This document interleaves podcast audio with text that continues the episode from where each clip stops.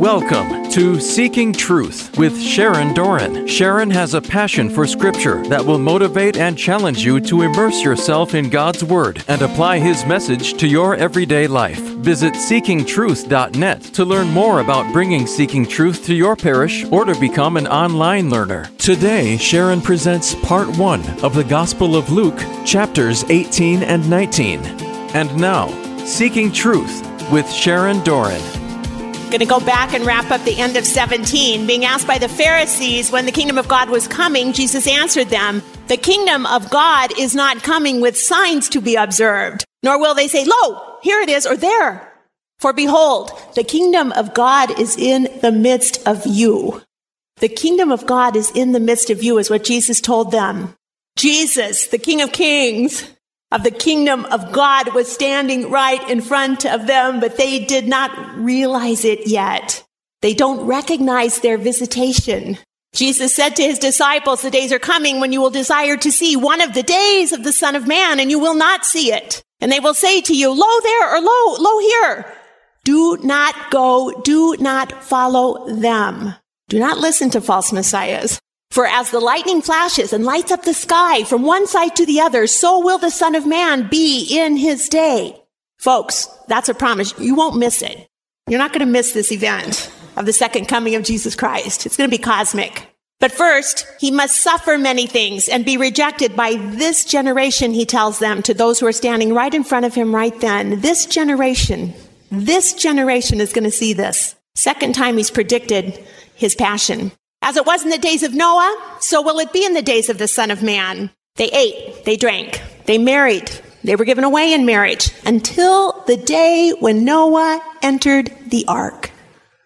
And the flood came and destroyed them all.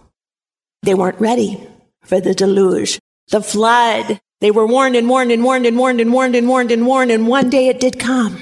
And they all swam for the highest rock, the highest mountain, the highest place they could get up. Who would last the longest?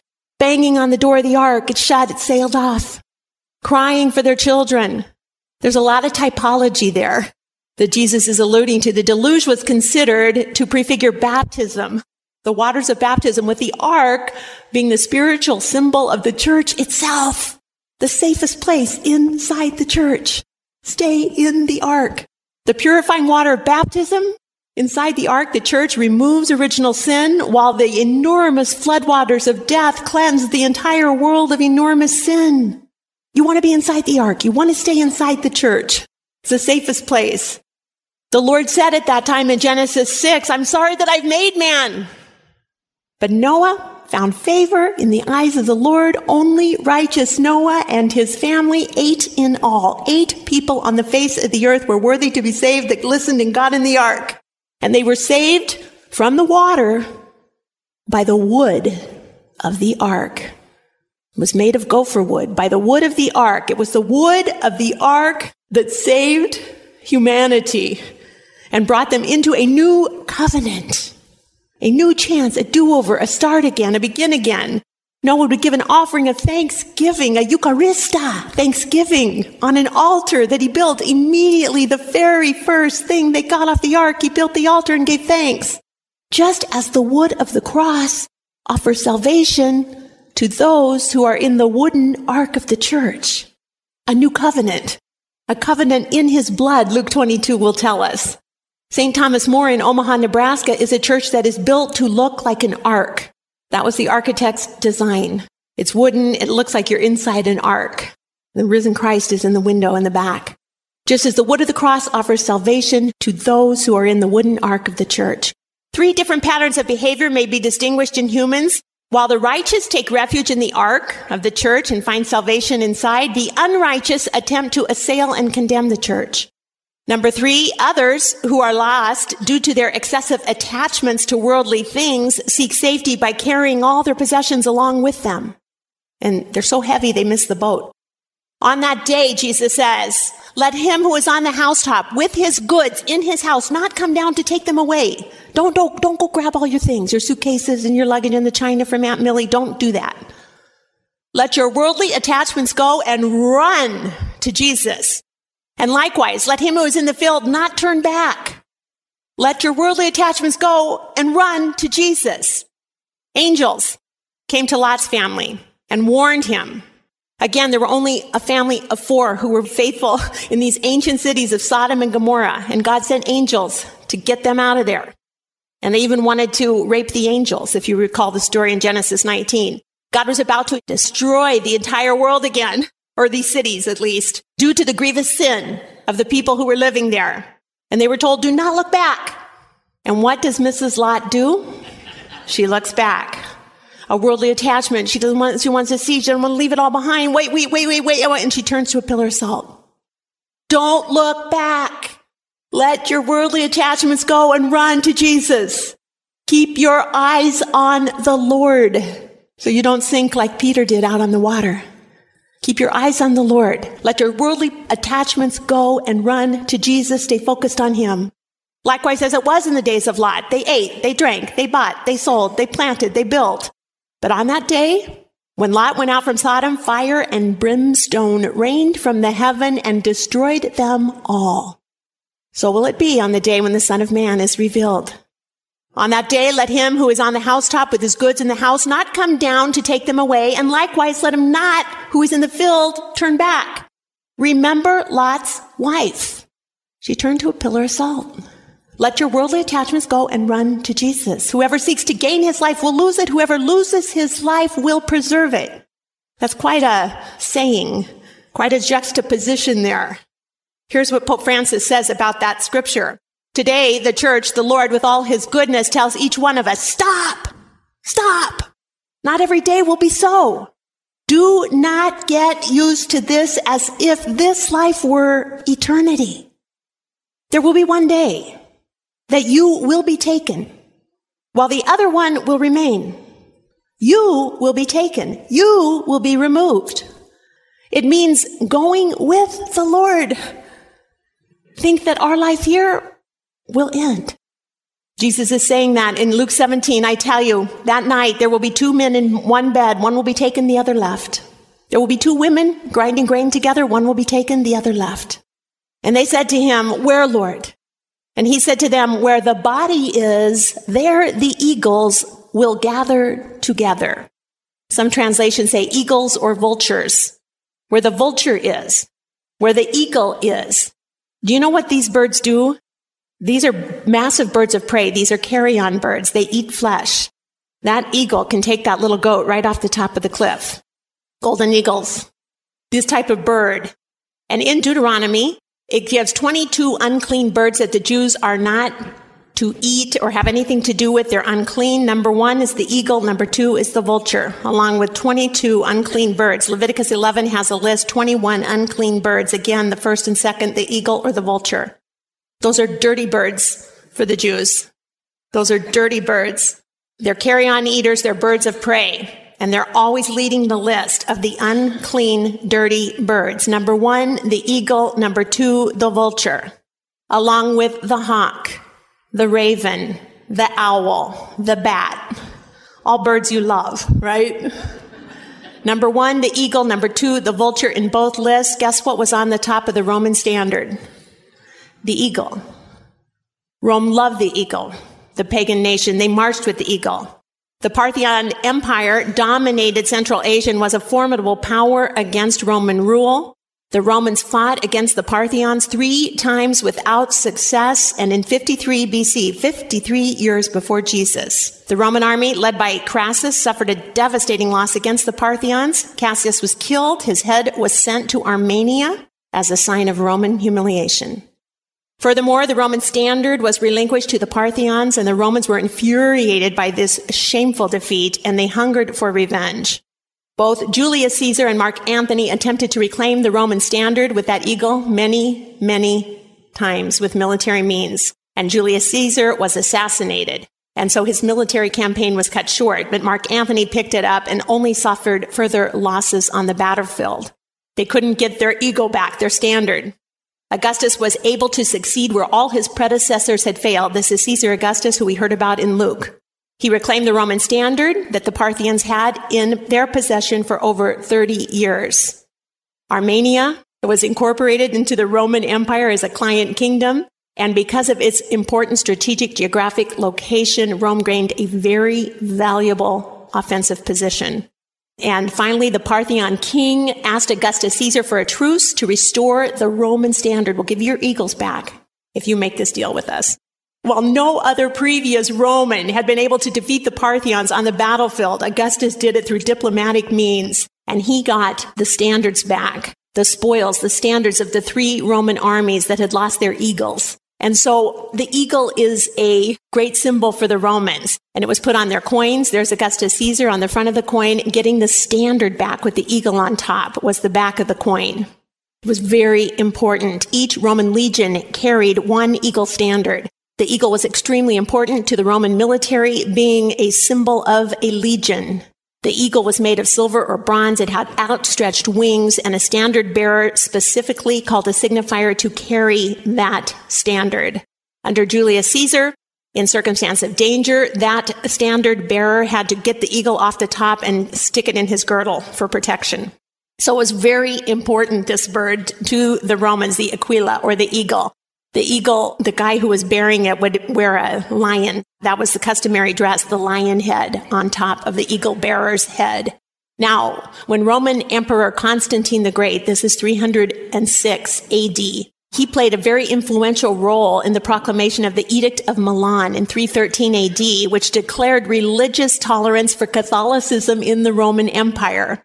And he called the first council of Nicaea in 325 AD and produced the statement that we pray every Sunday called the Nicene Creed. And the Church of the Holy Sepulchre, built in Jerusalem, Israel, was on the order of Constantine the Great. The church houses the tomb of the risen Christ, and it became the holiest place on the face of the earth and in Christendom.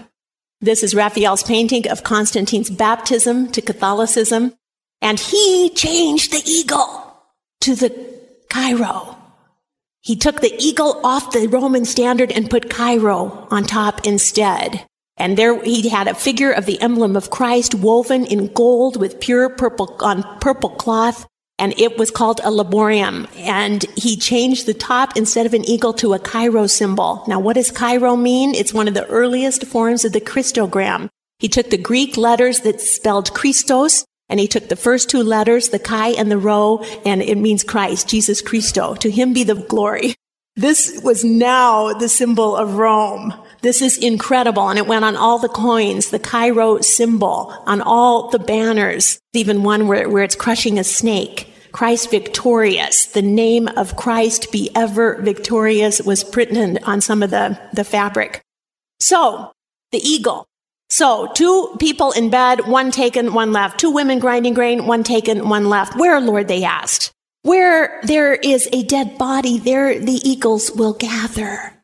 Jesus prophesied that where there is a dead body, there the eagles or the vultures will gather. Well, here is his dead body. The eagles, the Romans, put him on the cross. Where the corpse is, there the vultures will be gathered. We know in the Roman crucifixions, birds were always swarming. Where the corpse is, there the vultures will be gathered. They're carrion flesh eaters. Where the corpse is, there the vultures will be gathered together. They're carrion eaters. And you know the good thief and the bad thief hanging by Jesus. Luke will tell us about it soon. But if you've ever seen Mel Gibson's Passion, the Passion of the Christ, there is a horrific scene where the blackbird pecks out the eye of the bad thief. And you'll, you don't forget this scene when you see it. And Proverbs 30 says, The eye that mocks a father, that scorns an aged mother, will be pecked out by the ravens of the valley, will be eaten by the vultures. And that's what happens in some of those crucifixions. The, the, the eagles and the vultures are always circling. And the people would have known this. And there's Gestas in the movie of the Passion, and the raven is on top of his cross and pecks his eyes out. You also know that the Roman soldiers would have been standing at the bottom of the cross. They would have had their standards with their eagles on top. So where the corpse is, there the eagles will gather. We know some of those Roman soldiers came to believe surely this man was the son of God.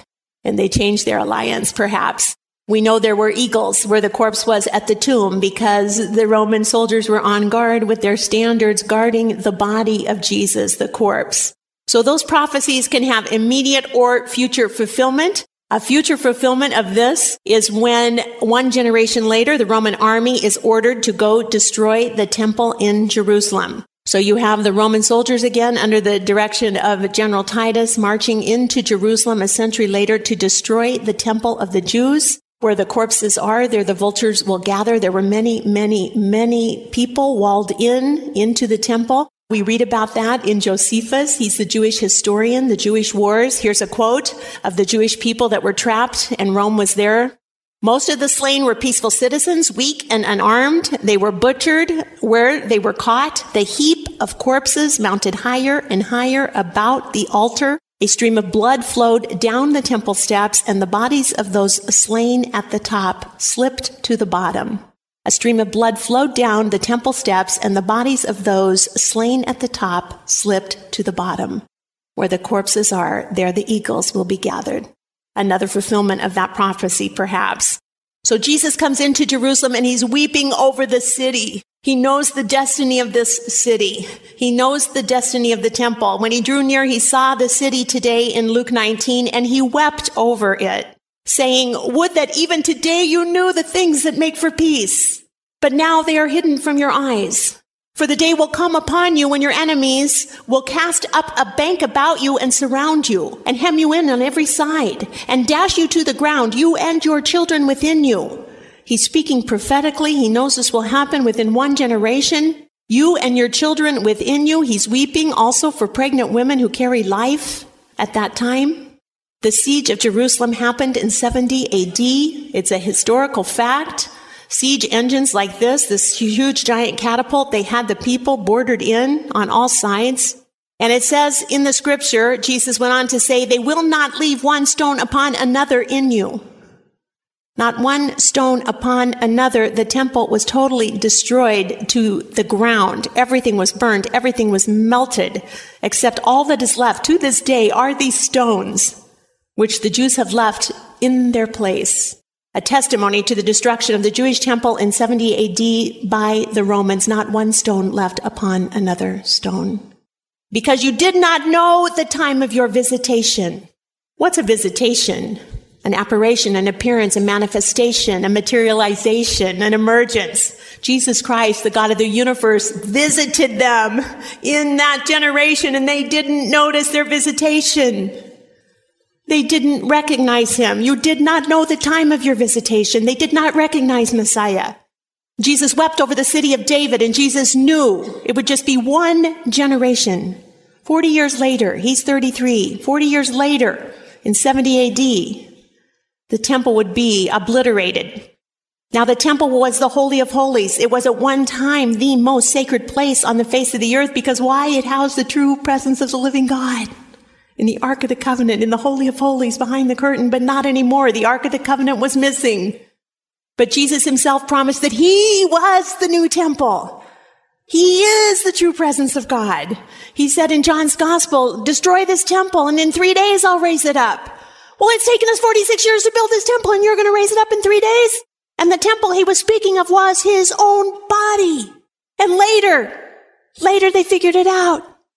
You did not know the time of your visitation. Mary did know the time of her visitation. She did not miss it. Simple, humble girl, uneducated. She did not miss the time of her visitation, nor did her cousin Elizabeth when the Messiah visited her, nor did John the Baptist when he left in the womb and, and realized the time of his visitation. Mary was filled with the Holy Spirit. Anaphoneo, she cried out in a loud voice, Blessed are you among women, and blessed is the fruit of your womb. How could the mother of my Lord come to me? She didn't miss her visitation. Simeon and Anna did not miss their visitation. Simeon, full of the Holy Spirit, it had been revealed to him by the Holy Spirit that he wouldn't see death until he had seen the Lord's Christ. And inspired by the Holy Spirit, he ran into the temple. So did Anna, the old widow, 84 year old widow, had been worshiping and fasting day and night, day and night, day and night. She's not going to miss the time of her visitation. She spoke of Jesus to all who were looking for the redemption of Jerusalem. Full of the Holy Spirit, they did not miss their visitation. But how about those who weren't full of the Holy Spirit, who didn't have that advantage because the Holy Spirit didn't indwell people yet in the Old Testament? But the Holy Spirit did fall on those ten when Jesus himself breathed the Holy Spirit in the upper room on those 10 men in that new covenant priesthood in John chapter 20. And the Holy Spirit did get poured out again on 120 people in the upper room. 12, governance. 10, fullness of the divine order. 12 times 10, a new governance, a restored divine order, the new covenant, the Holy Spirit poured out onto mankind. No one now could miss the visitation of Jesus. 3,000 that day step forward to be baptized. And John the Baptist has said that Jesus will baptize you with the Holy Spirit and with fire. I only got water. He's got fire and the Holy Spirit. Wait for him. And then he poured out on the entire world. He asked them, those 3,000 that day, if they would take that message to the end of the earth. Be my witnesses in Jerusalem, in all Judea, in Samaria, and to the ends of the earth. Take it to Omaha, Nebraska. Today, the beggar, the blind beggar in Jericho in Luke chapter 18 did not miss his visitation, even though he was totally blind and didn't have the Holy Spirit yet. He said, what's happening? What's happening? This is the son of David's walking by. Whoa, son of David, have mercy on me, a sinner. Be quiet, be quiet. Don't bother him. Son of David! He didn't miss his visitation. This was a once in a lifetime chance. The Messiah was walking past him. What would you like me to do for you? I want to see your faith has made you well. He entered into the temple today and began to drive out those who were selling, saying to them, it is written, my house shall be a house of prayer, but you have made it into a den of robbers. Now Jeremiah had said that years ago. Has this house, which is called by my name, become a den of robbers in your eyes? Only Luke told us in Luke chapter 2, if you remember, when Jesus was 12 years old, Jesus was teaching in that same temple when he was 12. They were astonished. His parents are crazy with fear looking for him. He said, Didn't you know that I had to be in my father's house? Jesus knew where he belonged. He knows that the true presence of God belongs in the temple of God, his father's house. Duh! Mom, didn't you figure that one out? 20 years later, Jesus is in that same temple again in Luke 19, and he's not happy at all. He enters into the temple and begins to drive out those who sold. My house shall be a house of prayer, but you have made it into a den of thieves, a den of robbers. His father's house had been turned into a marketplace, a shopping mall. Passover pilgrims were required to come to Jerusalem to offer sacrifice. Every year they also had to pay their annual temple tax at that time. They're traveling in groups so they don't, marauders don't rob them. They get there and already, now listen to this. This is in my research. I found this. There were already four other designated marketplaces selling the sacrificial animals. They were approved marketing places by the Sanhedrin. They were conveniently located near the Mount of Olives. But under the high priest Caiaphas, the court of the Gentiles, the outermost precinct of the temple, had been turned into a trading place. An abuse that hindered Gentile or foreigners from worshiping in the court of the Gentiles. They couldn't pray there because it had been taken over by vendors. According to Josephus, Caiaphas, the high priest, it was not the normal way that a high priest was elected. He was appointed by the Roman prefect that was before Pontius Pilate. Valerius Gratus. The high priest was in cahoots with Rome. Rome was now appointing the high priest. Jesus is outraged. Caiaphas has turned the temple place into a marketplace. It's an injustice. All people are welcome here. This is the court for foreigners, the immigrants that have come, the migrants, the Gentiles, the foreigners from every country. Isaiah 56 said, These I will bring to my holy mountain, the foreigners, and make them joyful in my house of prayer. Their burnt offerings and their sacrifices will be accepted on my altar, for my house shall be called a house of prayer for all people, even foreigners. That court of the Gentiles was there for a reason, and the Gentile worshippers were getting squeezed out. They couldn't go there to pray. And that was supposed to be for all people. The Gentiles were supposed to be allowed there. Jesus wants to preserve this place for all God-fearers to pray. Jesus was upset by the corruption, the excessive extortion that had come to surround the commercial activities being carried out right within the temple precinct. This is a den of thieves. This is a den of robbers. And the high priest has ordered it, allowed it. This is why Paul says in Ephesians 2, Jesus himself is our peace. He who has made the two groups one, who has destroyed the barrier, the dividing wall of hostility. Take that wall down. If a Gentile crossed over that wall, he could be killed. Pilgrims were exploited by the money changers who were charging an inflated rate, ripping the people off with a high money exchange. Merchants were selling sacrificial animals that the people had to have for worship at Passover. They were selling them for exorbitant prices. And Jesus is reminding his followers what he preached just the chapter before in Luke 16. You cannot serve both God and mammon. Also, Zechariah had a vision of the messianic age, and Zechariah in 1421 said, There shall no longer be a trader in the house of the Lord of hosts on that day. That fulfills that too. Jesus is driving them out. The Messiah, the messianic time is now. It's here.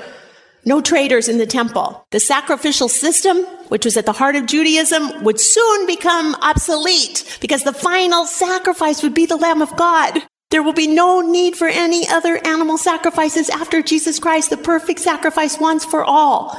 And the victim and the high priest and the sacrifice. All three. Temple was destroyed by the Romans, the Jewish temple by the Romans in 70 AD. There will be no more ever again animal sacrifice. And there hasn't been to this day. Jesus was teaching daily in the temple, and the chief priests and the scribes and the principal men of the people sought to destroy him. And they did not find anything they could do, for all the people hung on his every word. How had Jesus entered into that city of David? City of David, that's what it's called. It's Jerusalem. It's a city set on a hill. It's the highest geographically in Israel. I will go up to the house of the Lord. Jesus drew near Bethphage and Bethany at the mount that is called Olivet. Bethphage and Bethany are two towns on the way. You know Bethany is where Lazarus lived. Bethphage is a little further up by the Mount of Olives. It's not there today, but that's where it was back then. Now there's a wall. And he said this, he went up ahead, going up to Jerusalem. When he drew near to Bethphage and Bethany at the Mount of Olivet, he sent two of his disciples saying, go into the village opposite, that would be Bethphage, where you will enter, you'll find a colt tied on which no one has ever sat. Untie it and bring it here. That's a detail Luke gives us. In Bethphage, they're going to find a colt tied up, one which no one has ever sat on. That was part one of the Gospel of Luke, chapters 18 and 19, on Seeking Truth with Sharon Doran. To learn more about Seeking Truth Bible studies, visit seekingtruth.net. Tune in next time for more Seeking Truth with Sharon Doran.